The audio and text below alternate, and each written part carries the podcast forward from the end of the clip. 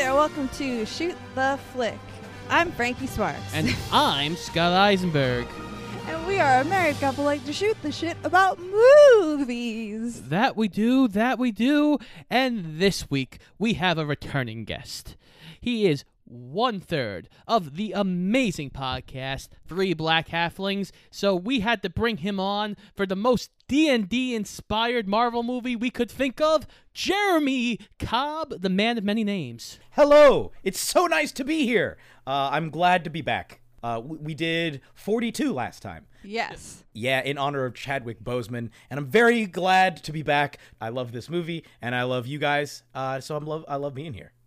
Uh, Jeremy, as I said, was one of the hosts of Three Black Halflings. So, Jeremy, tell us about your podcast and everything we need to know, where the people can find it, and all that good stuff.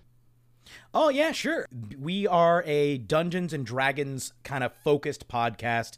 Uh, we talk about diversity and inclusivity in Dungeons and Dragons, as well as tabletop role playing games in general, as well as just nerd stuff in general. We do uh, DM tips. We give player tips. We have like favorite movie lists. We also do interviews. If you're a fan of D and D, we probably have talked to somebody who you like. And we also do actual play shows. Uh, I'm the resident DM for the show, as well as being a co host for the talk show episodes. So I DM all of the stuff. We're in the middle of recording a big season right now. Uh, and at, at the time of recording this, also, we are releasing a mini series called City of the Black Rose, which is like a gothic horror slash noir setting that I made. Uh, it's a fun little four part mini series. Yeah, one of my favorite was Outlaws and Obelisks which I was listening to while I was working. that is a weird combination of like this crazy weird west uh like sentient camel there's a frogman running around there's a robot uh talking jackal uh and hoats which are a combination of horses and goats Oh dear. No, I, I don't think I got to that one, but even with it's one- it's Jeremy, Jasper, the whole crew over there is great. I honestly can't recommend them enough. Oh, thank you. I appreciate that. Uh, we, we had an absolute blast recording that. We have a blast recording just about everything. So yeah, go check us out, please. Uh, you can find us on Twitter at three, the number three Black Halflings. Uh, we are also on Instagram with the same handle. Uh, we have Facebook. We're all over the place. Yeah, we definitely wanted to have Jeremy back on for this particular episode because when we were trying to decide like where it would fit everybody, because one of our big goals for season three of Shoot the Flick was to get more guests on the show, more people to shop it up with, especially returning guests. And we were thinking, isn't Guardians of the Galaxy just like D and D in space? Let's get Jeremy on for that episode. This is something that I've gotten really into recently. Is while watching the movie, I assigned uh, D and D character classes to each of like the main characters. I recently just did it for Lost. I like rewatched the show Lost and did it for all the main characters on that. you like Lost? Oh, Frankie, I gotta send you my list at some point. Oh my god, I love. I still have to get Scott to watch it. I love Lost so much. Aw, Scott, Scott, you gotta watch Lost, bro. It's a good series. It's really good. it's so good. It was one of those shows that I was just like, I'll get to it eventually, Ugh. and I've just never gotten to it. So good. As far as just TV shows in general, I feel like you it's very difficult to end a show satisfactorily for everyone. However, the majority of people I feel like don't like the ending of Lost. I don't know if Jeremy if you like it or not. I, I actually really like it. I can understand Thank you. why I do too. I understand why people some some people don't like. But when I watched it for the second time recently, I felt myself getting a little choked up. Uh, with that big wherever you know the music playing, everybody's just smiling, and it's like, oh. Yes, I mean the music too. It's very. We're not. This isn't a Lost Speaking of Marvel, podcast. no, speaking of Marvel, Frankie, the like- guy, the guy who did the music for Lost does the music for the Avengers movies. Michael, I know. Michael Giacchino. I love you for bringing this up. Okay. The segue off Lost. Yeah, because I'm, like, I will, I'm chomping at the bit to talk about Ben, so like let's stop. Okay. the, the segue off Lost is we talk, brought up how good the music is. Apparently, we are now starting Music Month. yes, we figured since you know this movie obviously is iconic for its music. The soundtrack was like number one on the Billboard charts. It was nominated for a Grammy, but lost to Frozen. Fuck that. But I mean, I like Frozen, but you know, Guardians, man, it, it's better. Sorry, but um, we figured we would make this month of June Music Month. And don't worry, kids and Scott, you won't have to watch any musicals. We're not including musicals in our Music Month because we already do musicals all the time, I feel like. But we're going to just keep it to movies that have a specific element of music in them that is of note, that is important and kind of makes the movie. So this movie was directed and co-written by James Gunn, who is a very uh, distinct director in his tone as far as the movies he's made. I just found out recently when I was doing research for this movie that he directed and wrote the live action Scooby Doo movies, which I didn't know. And I feel like I'm also in the minority that I liked the first one, but it's it's fine. Don't judge me. But yeah, James Gunn, uh, I feel like has a very distinct style, kind of mixing horror and comedy in a lot of his movies which is kind of the thing to do now. I feel like, but yeah, I think it's. I wonder if how much he was influenced by like Sam Raimi. Thinking of like Evil Dead and stuff like that. Like, obviously, Sam Raimi's visuals are a lot more off the wall, but the weird tone of like, it feels like if you were to combine like earlier Joss Whedon with like Sam Raimi, you'd get something similar to James Gunn. Yeah, Sam Raimi's a good possibility of people he probably looked up to. Carpenter also, because Carpenter had some funny stuff in his movies. So those are probably people James Gunn looked up to when he made movies like Slither. Yeah. And Super. Super really leans into like the dark comedy. It gets pretty rough in some parts. But also something else I just want to note Guardians of the Galaxy was also co-written by someone by the name of Nicole Perlman, and uh, she was a story writer on movies like Captain Marvel and Detective Pikachu, and she is kind of iconically the first woman ever to be credited as a writer on an MCU screenplay, which I just felt I had to mention as the resident female on the podcast. Definitely noteworthy, in my opinion it's weird. I, I think it's a commentary on the industry uh, that it took. I don't even know. This was, was was this even phase one? Was this phase two?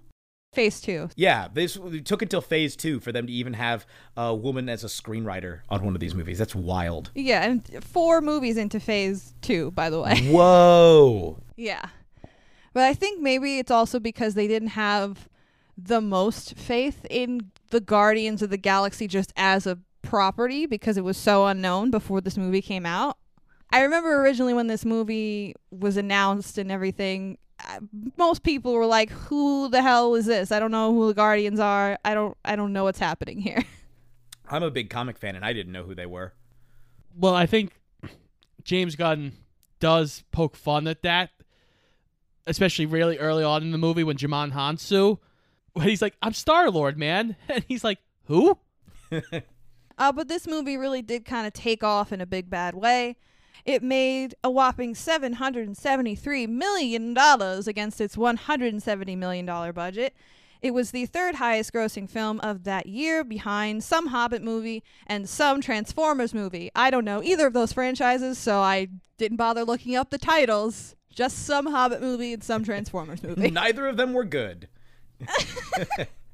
But I mean, the this movie definitely did get a, a good reaction critically, uh, 92% on Rotten Tomatoes, and it was nominated for two Oscars. Didn't win any, but of course, one of which was visual effects, but it lost to Interstellar, which makes sense. But I hadn't seen this movie probably since it came out in theaters.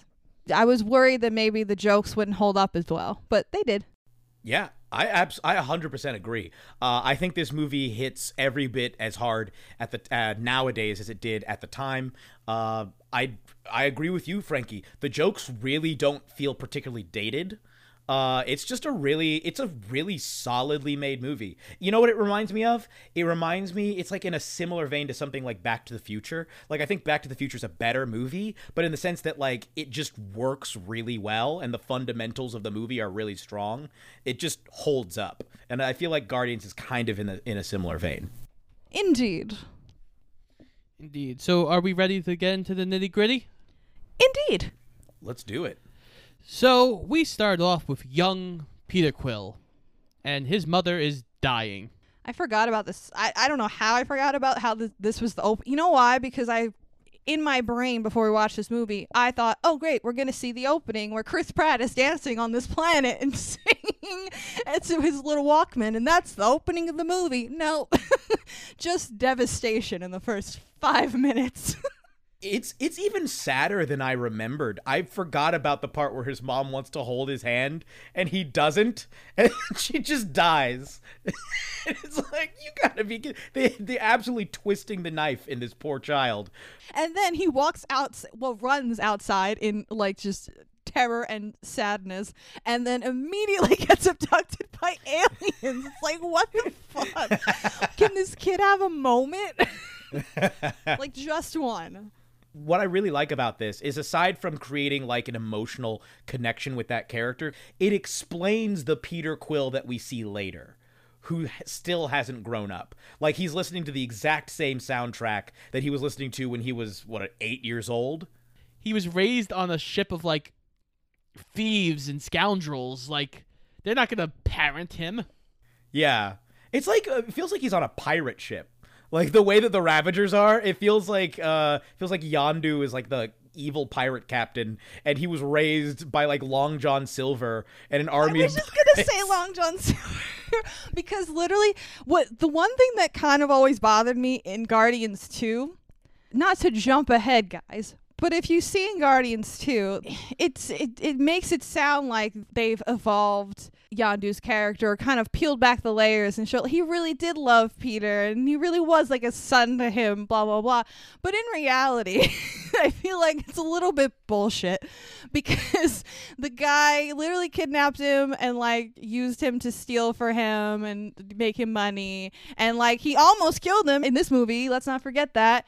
So it really does give off a very Long John Silver vibe where he's like, "Oh, a pirate," and I like I could have killed you multiple times and almost did in this movie, but you know, at the end of the day, I I got a soft spot for you, laddie, and it's like, okay, I don't know if I really buy that wholly, but it's fine. He's like, I'm a very bad person who is very dangerous and could harm you, but also deep down, I actually really love you and would be very, very sad if something happened to you. But since we brought up Yondu, Michael Rooker is great. Well, yes, he's great in everything. Let's be real.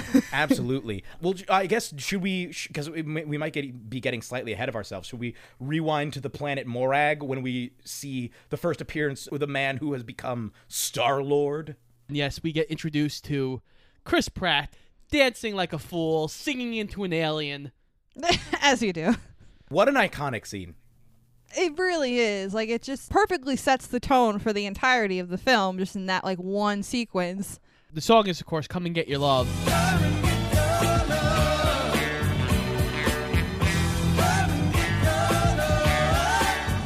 And James Gunn did a really good job of picking catchy songs. Oh yeah this soundtrack for this movie. Like you said, Frankie, it got nominated for stuff for a reason. It sets, like I said, a distinct tone of like it's gonna be some crazy space shit going on, but we're also gonna have ourselves a grand old time. well, and you need that after like your first ten minutes of Up opening that we just finished. Oh, right, exactly, yeah. But I also kind of wanted to mention, I mean, this is our introduction to like buff Chris Pratt. He lost 60 pounds in preparation for this role. But I, I do want to pose a question because before Guardians of the Galaxy, Chris Pratt was known as like the funny guy on Parks and Rec, right? And he was a little he was a little fluffy. All right. I don't judge. I love a fluffy man, but like he was a little fluffy, right? My question is if Chris Pratt didn't get casted in Guardians of the Galaxy, would we ever have gotten buff action star Chris Pratt? Because now he's he's basically like diet Ryan Reynolds now where he's like action star that like tries to do a couple quippy jokes but isn't as good as Ryan Reynolds. So would that have happened ever if not for Guardians? Would Chris Pratt be where he is now without Guardians? No. No. Not even close. Not even close. Because this probably led to the Jurassic. Yeah. Yeah, I think you can draw a line straight from this to basically every other movie he's made since. I think he would have fallen back into bad comedies you're saying Parks and Rec is a bad comedy? No, uh, Parks I'm Rec- about to fight you. no, Parks and Rec is a great comedy, but to get into movies, like Ryan Reynolds did a ton of terrible comedies. That's true. Well, they tried it with Ryan Reynolds twice. He played Deadpool in uh, in the original X Men Origins Wolverine, which was awful. Oh, Uh, I thought you were gonna reference Green Lantern. and yeah, exactly. Those were his two was like, attempts. Those were his two attempts at being, hey, I'm handsome, funny, quippy guy. Like those are the kinds of roles that Chris Pratt would have played if he were as big as he is back then. I that's a really good point that you make, Frankie, specifically in r- comparing Chris Pratt to Ryan Reynolds because I had not made that connection, but they I feel like both of them are like in the lineage of handsome funny men who sometimes cross over. I feel like this movie could have been made in the 80s. You could easily have had like a Chevy Chase starring in this role or Yes. maybe a uh, an Eddie Murphy Eddie would have been great, yes. or a Bill Murray even.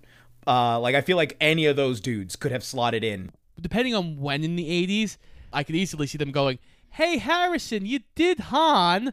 Why don't you do Peter Quill? I think Harrison just in general would have been so over it by this point because he also he had Indiana Jones and he had Han. He was like, I can't keep doing this. I can't keep doing this shit. It's too much. He literally the first chance he got, he's like, let's kill Han Solo. like, please. I think he'd wanted them to kill Han Solo in Return of the Jedi as well. Yes, they wanted he wanted him dead so bad. he was done. Wasn't there a rumor at one point that they were going to reboot Indiana Jones and Chris Pratt was going to be Indy or a younger Indy or whatever?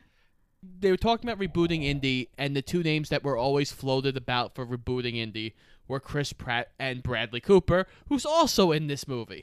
So Ah.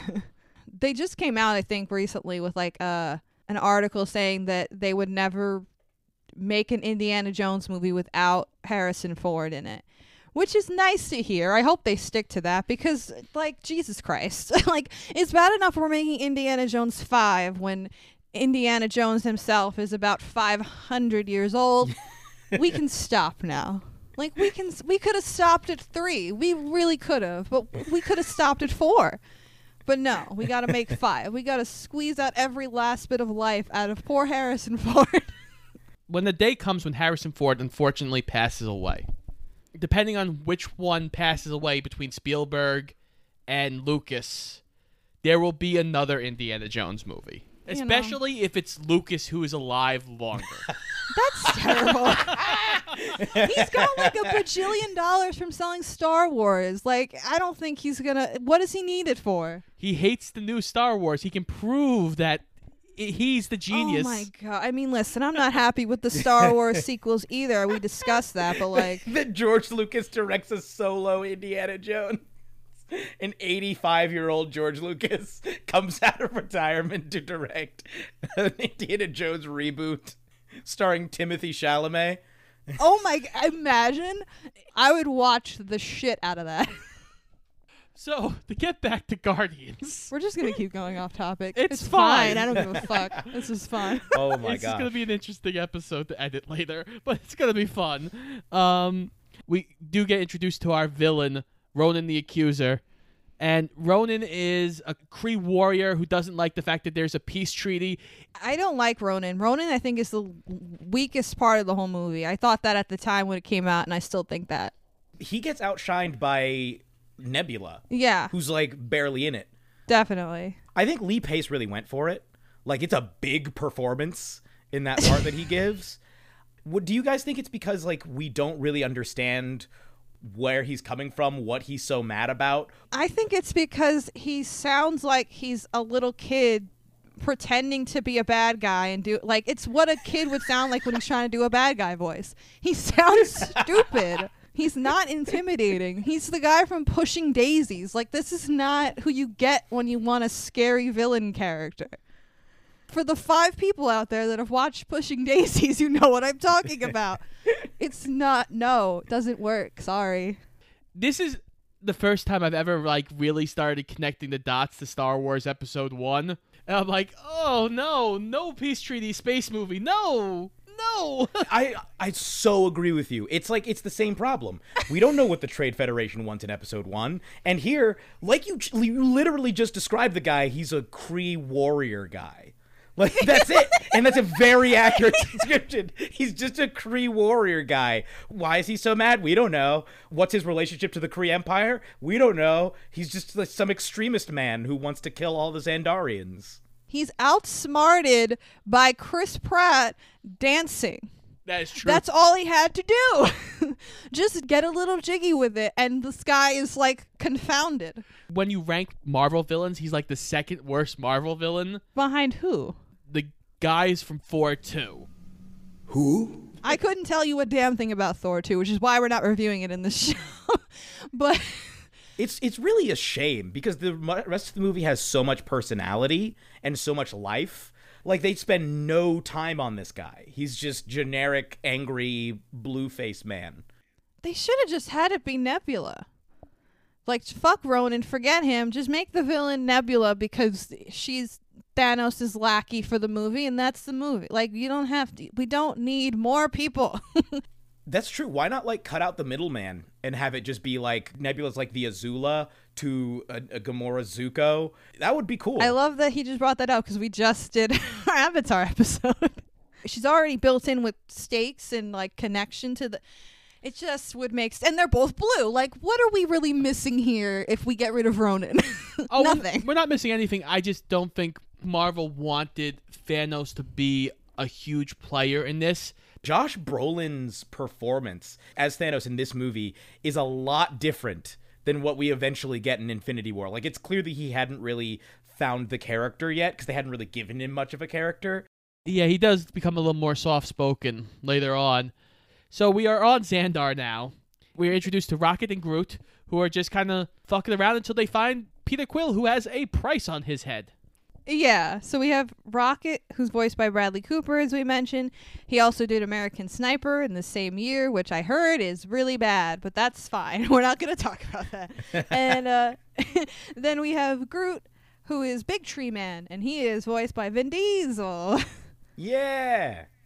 Vin Diesel's second greatest role after the Iron Giant. Anyway, has the time come uh, for me to give my character classes? Yes. Yes, Give your please. give your character classes for our Our three boys. for our three boys so far. Okay, so right off the bat, uh, Peter Quill has to be a rogue. Peter Quill is clearly like the smooth, resourceful guy with tons of gadgets who just tries to get away and will outsmart you and surprise you. I have him as a thief rogue because he interacts with items so much, is constantly throwing stuff. Also, he steals things. I have Rocket, who is uh, just a trigger happy madman artillerist, uh, an artillerist artificer specifically which is like if you're not familiar with it artificers are like the tech people in d&d and artillerist is like you make arcane cannons and can fire different things at people groot i have as sort of a reskinned beast barbarian where he gets his powers from getting angry but when he gets angry rather than the beast barbarian normally grows animal parts he just grows longer limbs and can use them for a variety of things That makes a lot of sense. All of those seem perfect. This leads to Gamora stealing the artifact from Peter. yes, Gamora, played by Zoe Saldana. Zoe Saldana is in the two highest grossing movies of all time. Yes, she was in Avatar. Yeah. And she was in Star Trek. It just occurred to me. She was in Star Trek as well. So what's what's Gamora? I have her as a multi-classed open hand monk with possibly like a champion fighter. I feel like that's kind of her. Like she's really tough, but also very fast and agile, and she hits real hard. And I guess this is also where we get more of the plot. One thing I wanted to compliment was the way that everyone's plot lines are converging on Peter Quill. Like we have Yondu putting a bounty out on him, which brings Rocket and Groot into it, and also means Yondu's going to show up going after him later. We have the fact that he stole something that was supposed to go to Ronan, which means Thanos wants it, which means Gamora and Nebula get involved. All of our major characters all care about this device. I mean, it is very much like a MacGuffin in that regard, but it also creates very clean plotting. We have this big chase where we're trying to capture Peter Quill, and it leads to all four of them getting arrested. This prison lineup oh, thing. Oh yes, that, I remember that being like the big hook for the trailer. Yeah, that was a really it was a nice little info dump as well, where John C. Reilly, who may be very happy that he's in this movie, John C. Reilly and Peter Serafinowicz, uh, both of them are in this movie, are like running through their history. So we get like an info dump, like who is this raccoon? Why is he a raccoon? Oh, he got experimented on. Okay, it's like the usual suspects. It feels like the most representative shot from the movie of who they are. Just since you mentioned Rocket, I love the fact that we later find out that Rocket doesn't know what a raccoon is, doesn't know that that's kind of what he is, and also like I, I like that they didn't just play that for yucks. They later on give him his whole ass moment where he's like, I didn't ask to be here. And it's actually like genuinely sad and not played for laughs that like he fucking hates that he's like this, but he has no choice. Yeah. And they even kind of set that up in this scene where you see like the scars on his back and like the metal parts that have been like grafted onto him. It's like they start laying the seeds for that. They do. I think the the scriptwriters do a great job. This is also where we get hooked on the feeling where Chris Pratt gets beaten up because they steal his Walkman. I'm hooked on a feeling. I'm high on believing that you're in love with me. Another great song choice. Yes. This kind of thing is like what makes this movie work. The fact that, uh, sure, the soundtrack is really cool, the action is fun, the visuals are cool, but what ult- the reason we're here talking about this at all is because of the characters. Like the characters themselves are what make that movie work, and using stuff like this to add depth as well as entertainment value, like oh, great soundtrack, but it's also a big emotional thing for our main character. Like all of these songs have great meaning to our main character beyond just, and it makes the whole thing feel a lot more substantial. So the prisoners try and kill Gamora, but Drax stops them because he is meant to kill Gamora. And Drax is, of course, played by Dave Bautista in his first big role after wrestling. Well, yeah, he left the WWE to go and promote Guardians of the Galaxy, and then he's pretty much shot off since then. He's he's was in Dune. He was in uh, Army of the Dead. He's gonna be in Knives Out too, supposedly. Drax is no nonsense, doesn't understand metaphor. He is very literal, and he is also a character that like is basically set up as like a walking joke. But then, if you once you get into his character, he actually has a very sad backstory that kind of pulls at your heartstrings in a big bad way. Exactly. So we find out that his whole family was killed by Ronan. That's like his big whole backstory about how how he must kill Ronan for his family. He doesn't like Gamora at all. Right, because she's Thanos' daughter. But now we have all of our Guardians of the Galaxy together, and they're gonna break out of prison together. Yes, they this whole prison break scene, which is also a great scene. I love Rocket going, I need that guy's leg. Still great. That whole yeah, that whole thing was great. And then Quill's like, "Okay, I got it," and he's like, "Oh no, I was just kidding. I thought it would be funny. What do you look like hopping around out there?" He paid him 30,000 credits just to get the leg because he thought it was vital for the plan. It tells you who Rocket is, like how much he doesn't take stuff seriously. I think that perhaps in another era, because at this point he probably was too old, I think Joe Pesci would have been an amazing Rocket Raccoon. Oh, 100%. Like the, the 100%. the attitude and tone that that that Bradley Cooper, even Oh the my God. accent that Bradley Cooper brings to this character, yes. an eight like an 80s version of this starring uh starring like your Chevy Chase or your Eddie Murphy or whoever as Peter Quill uh and like your Sigourney Weaver as Gamora I I think Joe Pesci would have been an unbelievable Rocket Raccoon He basically just would have been like a competent and slightly darker version of his character in Home Alone. uh Arnold Schwarzenegger as Drax. Lou Ferrigno as as Groot. You know who you should get as Ronan? You know who would actually make Ronan really good? Uh Tim Curry. I love that we're talking about this right now because I also have cast could have beens. oh! Just so we're just so we're aware. oh Uh, uh, dang Ronan would have to be Sylvester Stallone if you had Arnold as Drax. well, Sly Stallone is already in the MCU, Scott. this is before that. He hasn't gotten there. David yet. Bowie is the collector. Oh my god. That would be everything. Oh my god, yeah. Ooh, that would be really good. okay, Frankie. Since we did just did this, let's go into the cast. yeah, let's just do. Okay, so uh, this is one of our favorite segments on the show, Cast Could Have Beens, where we talk about people that were considered for roles in movies, and I have pretty much. Yep, I have I have something for everybody here, except for Groot. But I mean, how can you beat Vin Diesel just grunting and groaning for two hours? So let's start off with Drax because uh, he is the person we met last. I have two pretty major ones for him. Both Jason Momoa and Chadwick Boseman were both at one time considered for the role of Drax. Whoa. Jason Momoa, I think, would be very funny. Jason Momoa would be great. Chadwick is interesting. Chadwick is interesting. Obviously, he later became Black Panther, and that is he's shown Yes. like in that role like no one else. So obviously, happy that that it worked out that way. He would have been very funny with like, no arrow could go over my head. I'm too fast. Uh, yeah. I ju- that's such a weird casting. Chadwick Boseman is Drax the Destroyer. It really is. I just find that bizarro. But like then again, we wouldn't have known Chadwick Boseman as Black Panther, so maybe without that context we would have felt differently. I don't know. But Rocket, Rocket is interesting. So I have Adam Sandler. We also have Jim Carrey.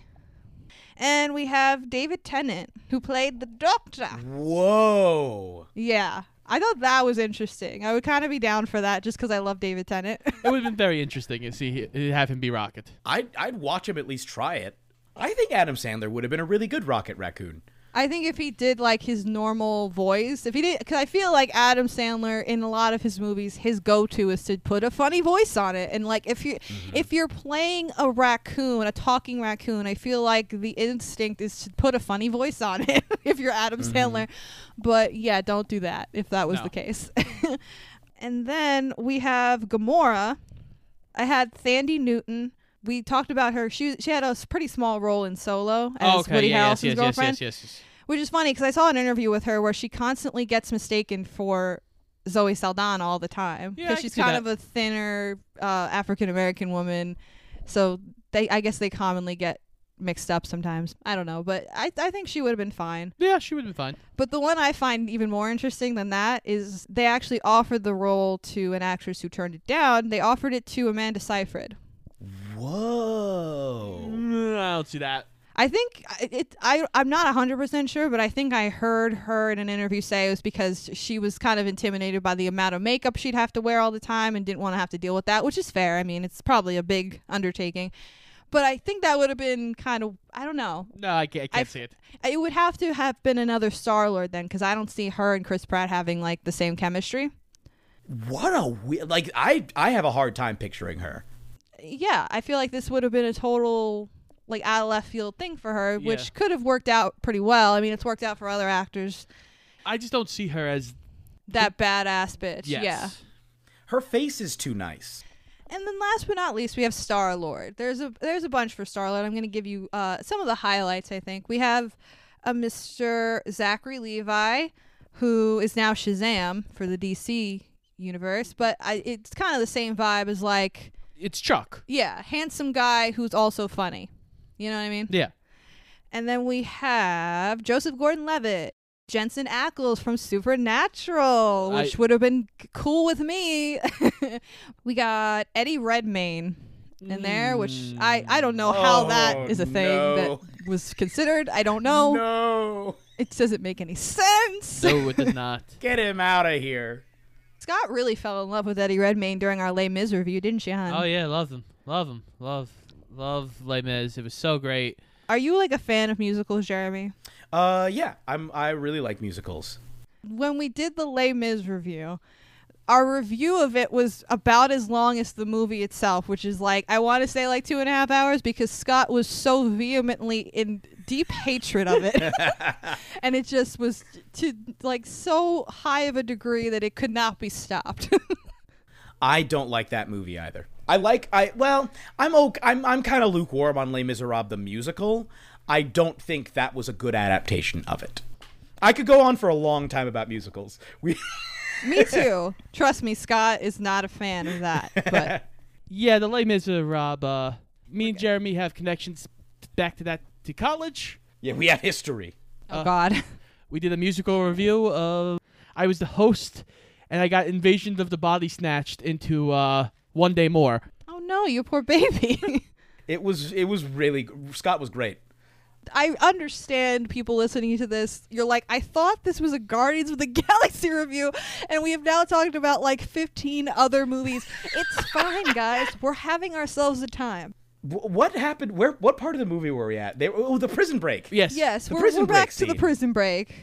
Oh, and also this is the scene where Rocket eh, gets a hold of the machine gun and just goes absolutely berserk, like on Groot's back as Groot, like him and Groot are just destroying all of like the drones and just beating the crap out of all the prisoners. One of the most memorable, I think, shots, maybe moments in this movie. Definitely, yeah.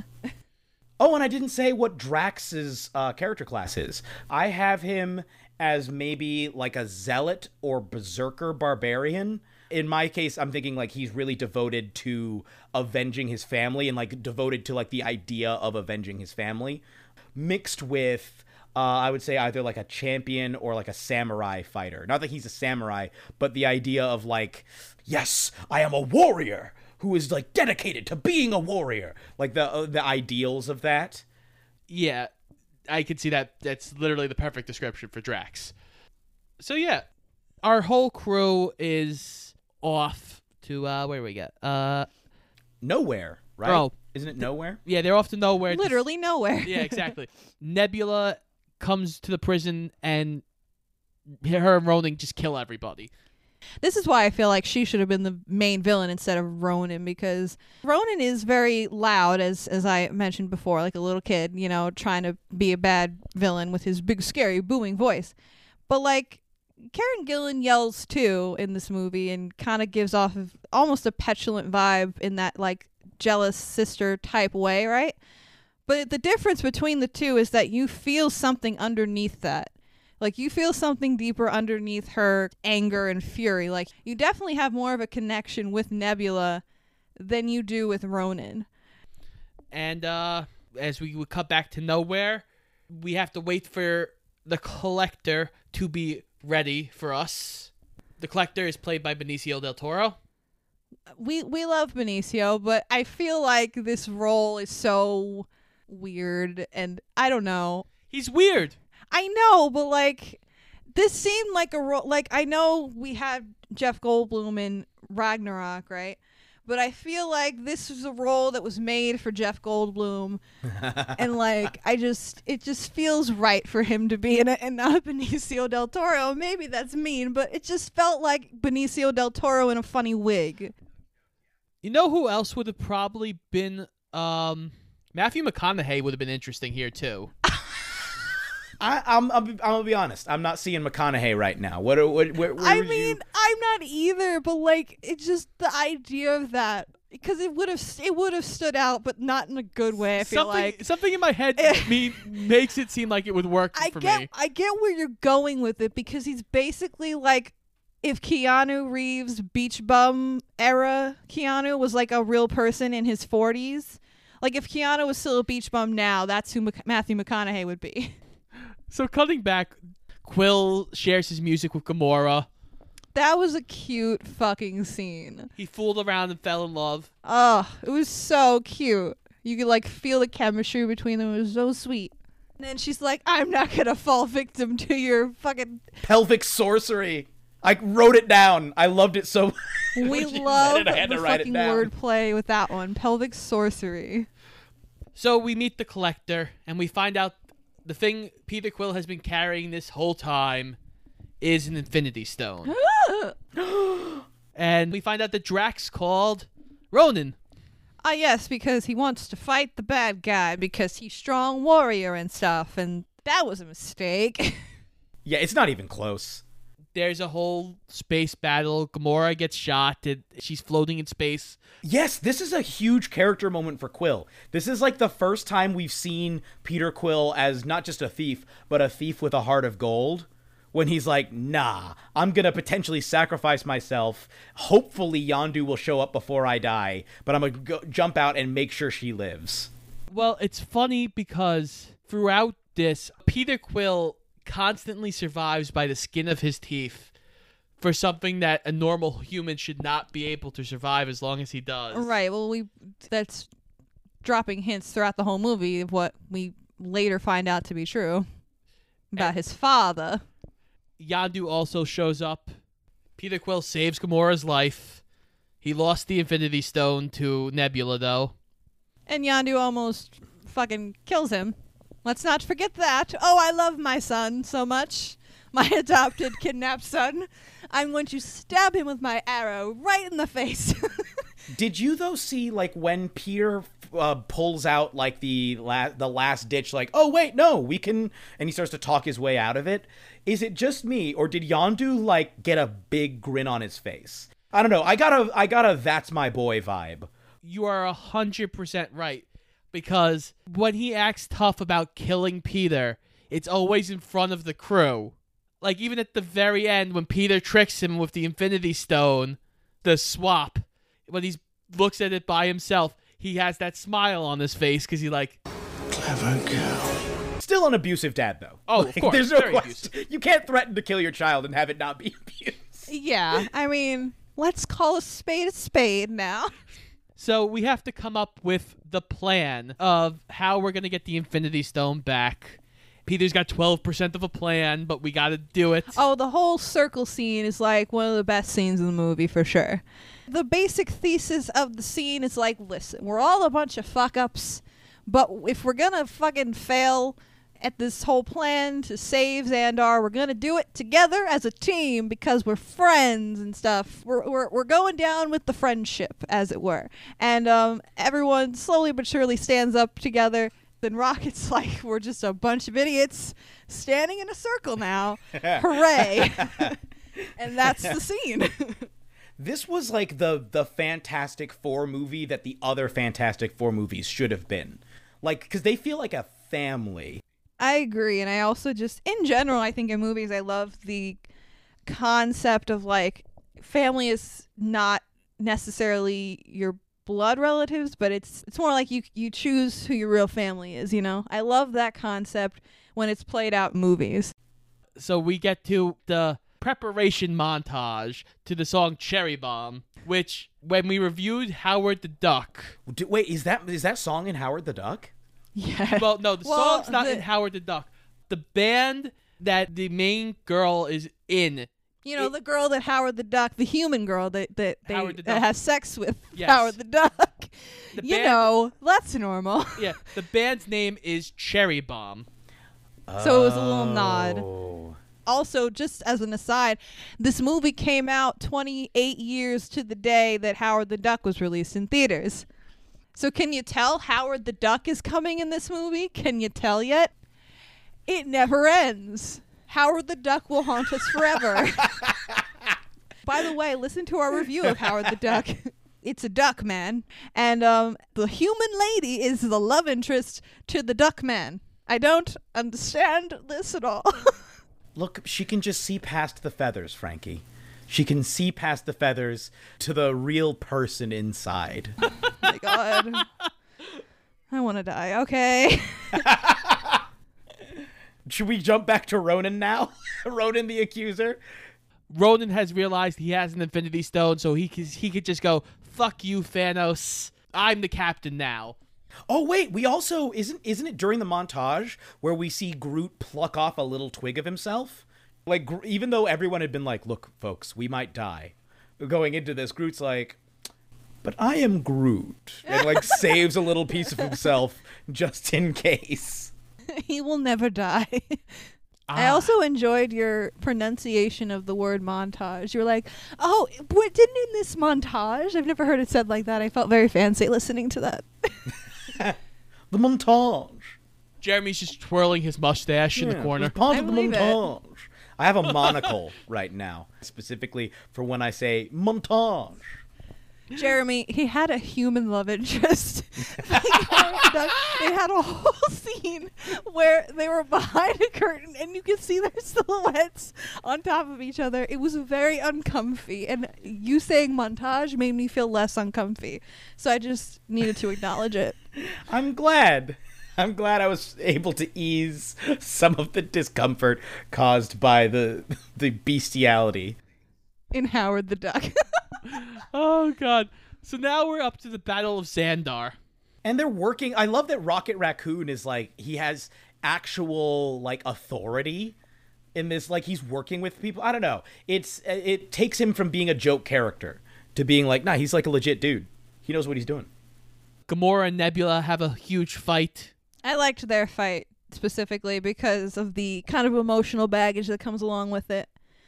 A moment that is uh, surprisingly violent for a Marvel movie after Nebula gets shot with like the bazooka. The part where she's like popping all of her joints and bones back into place, surprisingly violent for a PG 13 MCU movie. Yeah, that was uncomfy as well. I would just like to clarify not as uncomfy as Howard the Duck. I understand, dear. Few things reach that specific level of uncomfy. Yeah, Duck Dick easily outstrips anything in this movie. Howard the Duck. I can't believe when I was sitting in the theater. By the way, Howard the Duck is the end credit scene in this movie. And when I sat there in the theater and I saw it, I turned to my friend and I was like, oh my God, just over and over. Oh my God, they're going to make a Howard the Duck movie. Oh my God, oh my God, they're going to make a Howard the Duck movie. They even hired Seth Green. I was I was in shock. well, we gotta we gotta hit on one part of this movie. We are Groot. Is the most emotional part of the movie for me. Yes. Uh, this made me cry in the theater. as they finally like knock Ronan to the side because Rocket crashes the ship into him after a bunch of people have now died, and Groot's like, "Oh, fucking Drax is out cold. We're gonna die in this fucking crash." He extends himself out and makes himself like a human bubble, and is like, "I'm going to sacrifice myself so all of you can live." Rocket's crying, like, no. Rocket's reaction to it is what makes the scene like I remember in the theater that's really what made me cry. Rocket's reaction when he starts crying and being like, "Why are you doing this? You're going to die." And I just was like slowly t- tears were streaming down my face when I watched this the first time. I was like, "No." And then he says, "We are Groot." And I was just like falling over crying. I think it's also the first time as the audience we actually understand Groot. Yes. Yeah. They never really say it, I don't think, in his in the movie, but in Groot's language, I am Groot is just a sound that they make. But it's like it sounds to everyone else like they're saying I am Groot. But there's actually like depending on the inflection and everything, it actually is a full language that they have. But this time he I guess learned enough English to say we are Groot. we are family. That was yeah, that was really that was really sweet. That was great. It was a little bit of Dominic Toretto taking over Groot there. Uh, oh my god! Shut up, Scott. I don't have friends. I got family. This is not Fast and the Furious, please. Paul Walker Good like God. drives up as CGI. Paul Walker drives up and nods uh, in the middle. of God. vaults his car like out of the crash and just flies away. Ew. While "See You Again" starts playing on the soundtrack. so they crash the ship. Groot's dead. To our knowledge, Groot is gone. And we think it's over. The battle is over. But of course, Ronan is still alive. Comes out with his hammer.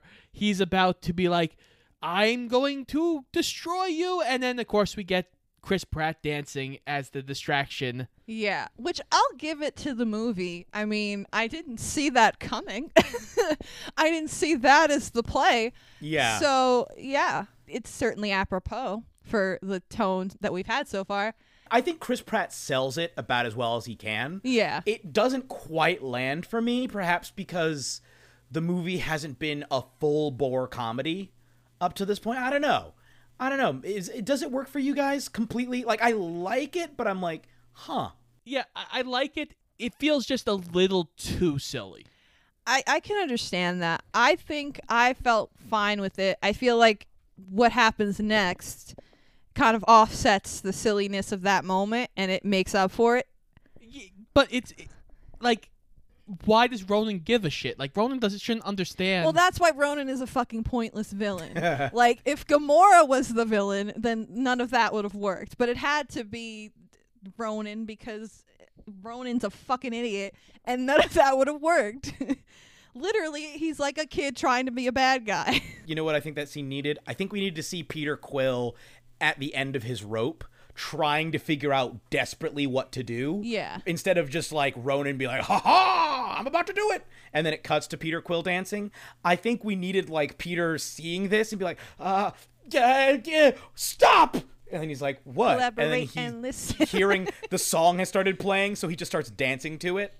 Like Right. just trying to be like, yeah, man, as like this is the only thing he can think of to do, and people are like, bro, what are you doing?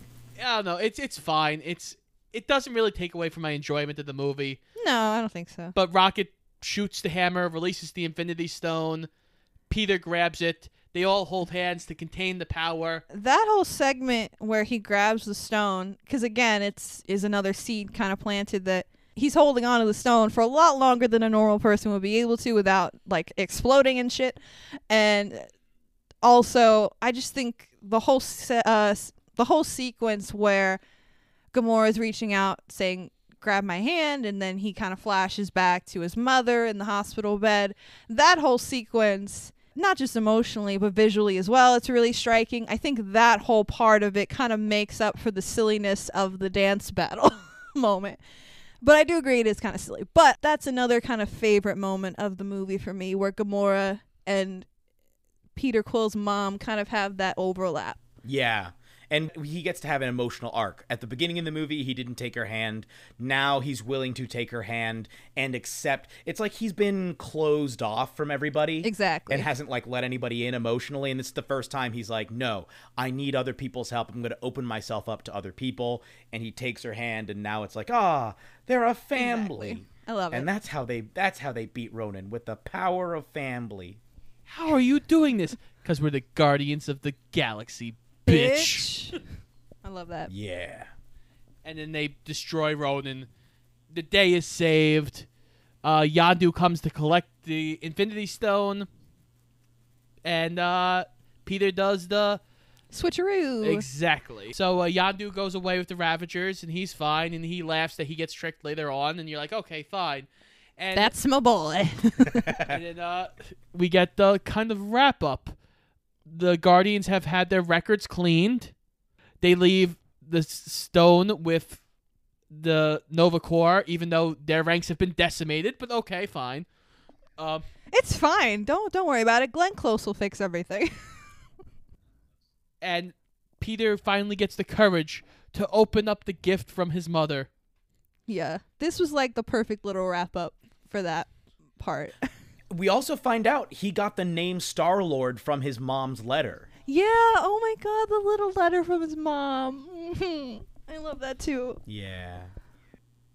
And then no ain't no mountain high enough. And then we get Dancing Groot, Scott. We can't forget about Dancing No, Groot. it's the original Baby Groot. Yes. True. Yeah, but we got to I got to chat out the soundtrack. Ain't no mountain high enough was a perfect choice yeah. uh, for this part of the movie and I want you back is great. And little ba- Yes. dancing baby Groot is adorable. Yes, and everyone bought it, and it was a great merchandising thing for Marvel because they made a shit ton of money off it. Also that. They still are, I'm sure. But yeah. And like also it was just a collective sigh of relief in the audience that Groot was still alive. So we were like, okay, cool. Uh, I think uh, Baby Groot. I, I can I s- do I speak for all of us when I say Baby Groot is better than Teenage Groot? yes. Well, of course. Teenage Yeah. Groot's a little asshole, but like, you know, teenager. Yeah, Baby Groot is just so adorable. And then the scene with him and Drax, like uh, he's dancing and just keeps freezing. That was adorable. It is really good, and Drax just looks over at him and he stops. It's just like, uh, it's so good. Honestly, that's Guardians of the Galaxy. Yay. Yeah. Adorable movie with tons of heart, really fun. Definitely one of the most distinctive and fun and good of the MCU movies. I agree completely, yes. Yeah, I totally agree. there's a reason I think such a weird group of characters kind of became instant favorites for a lot of people because you let James Gunn bring them to life and like have a fun time with these characters. Mm-hmm. And they It's- really got out of his way. It feels like Marvel really got out of James Gunn's way a lot with the with this movie and the second one. Uh, well, in a way that like they haven't for most of the other directors. Like it seems like a lot of other directors have kind of chafed under that system, whereas people like the Russo brothers and James Gunn and Taika Waititi have really thrived. Uh, and it seems like Marvel really did not get in James Gunn's way a lot with this movie, and he absolutely knocked it out of the park. I think what you have to do with Marvel at this point is you have like the main series of Marvel, which is like what the Russo brothers have had basically control of since Civil War. Right. You need that one big voice that can kind of lead the, p- things that connect, but these little side off weird things like Ragnarok, like Guardians, hopefully maybe eventually Squirrel Girl. Oh God, Squirrel Girl. Oh yeah, Anna Kendrick still out there hoping for a Squirrel Girl movie. but all these characters that are a little bit off the beaten path that you don't necessarily they can connect to the main Marvel universe, but they don't have to right away. I think you let those be more director controlled than part of the Marvel MCU machine right away. Hmm. Yeah, it's like they try out directors there and then like transition them into bigger movies potentially. Yeah. I think that's what they're trying to do with the series on Disney Plus now also because like the Moon Knight series, I don't know if you've seen that, Jeremy. Uh, I've only seen a little bit of it. It was really really really really good. Like I was surprised at how much I genuinely really liked it and I think a lot of that has to do with Oscar Isaac, I think just being a, a great actor.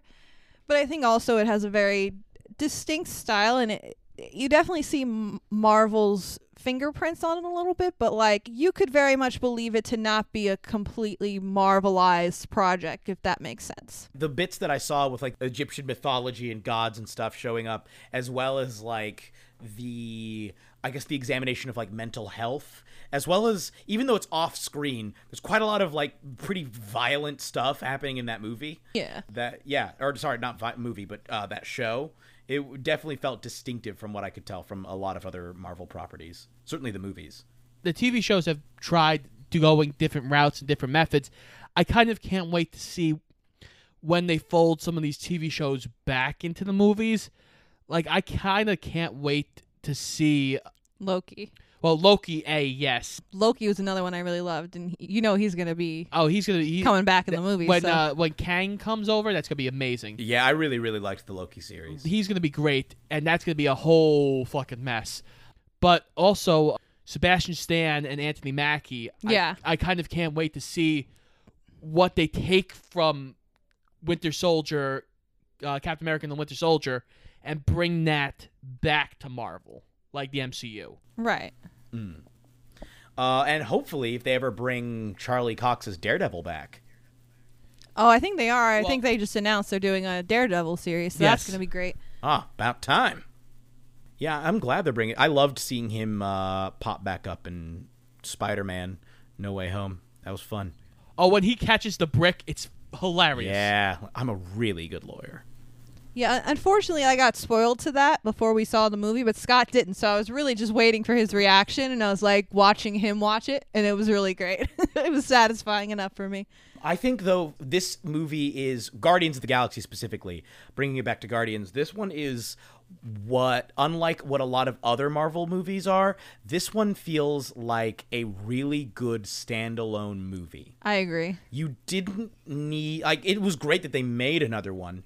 It didn't feel like this movie needed a sequel. Not that I was like, why'd you make a sequel? But like when the movie ended, it was like, wow, yeah, they just told a complete story uh, about these characters growing as people. Uh, is there? And they hinted at a whole world that's going on outside of them. That's really cool. It's just a really cool story within this universe. It works incredibly well as a standalone movie. And that's the thing about universes that people seem to forget is that you need to have good, solid single movies that connect to a bigger picture, but they're still good movies by themselves. Okay. So what what did we rate Guardians of the Galaxy out of five stars? I I had it as a four and a half, and I'm I'm keeping it as four and a half. I think that's an accurate rating. Uh, I think I'd go with a four stars.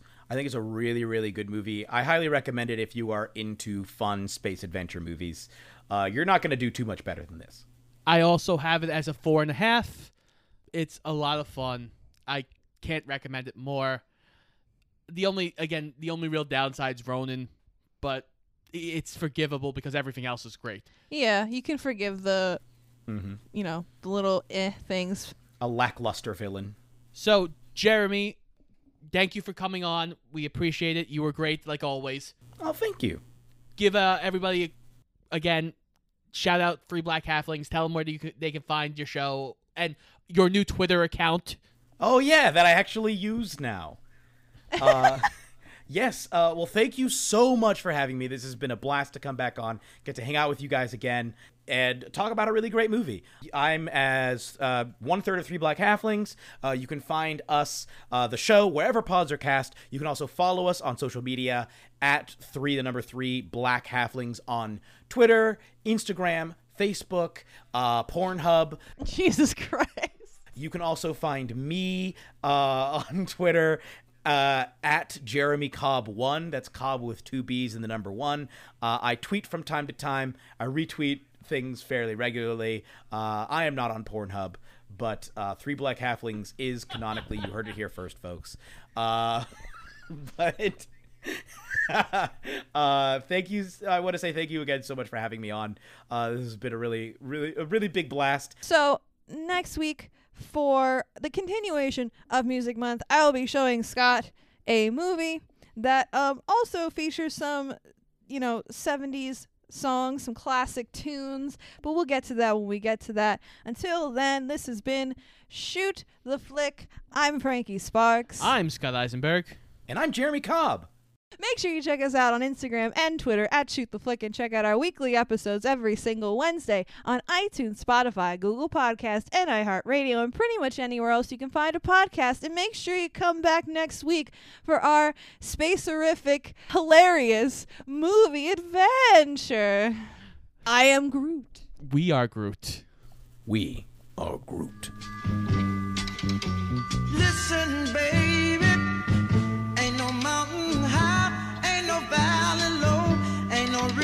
why.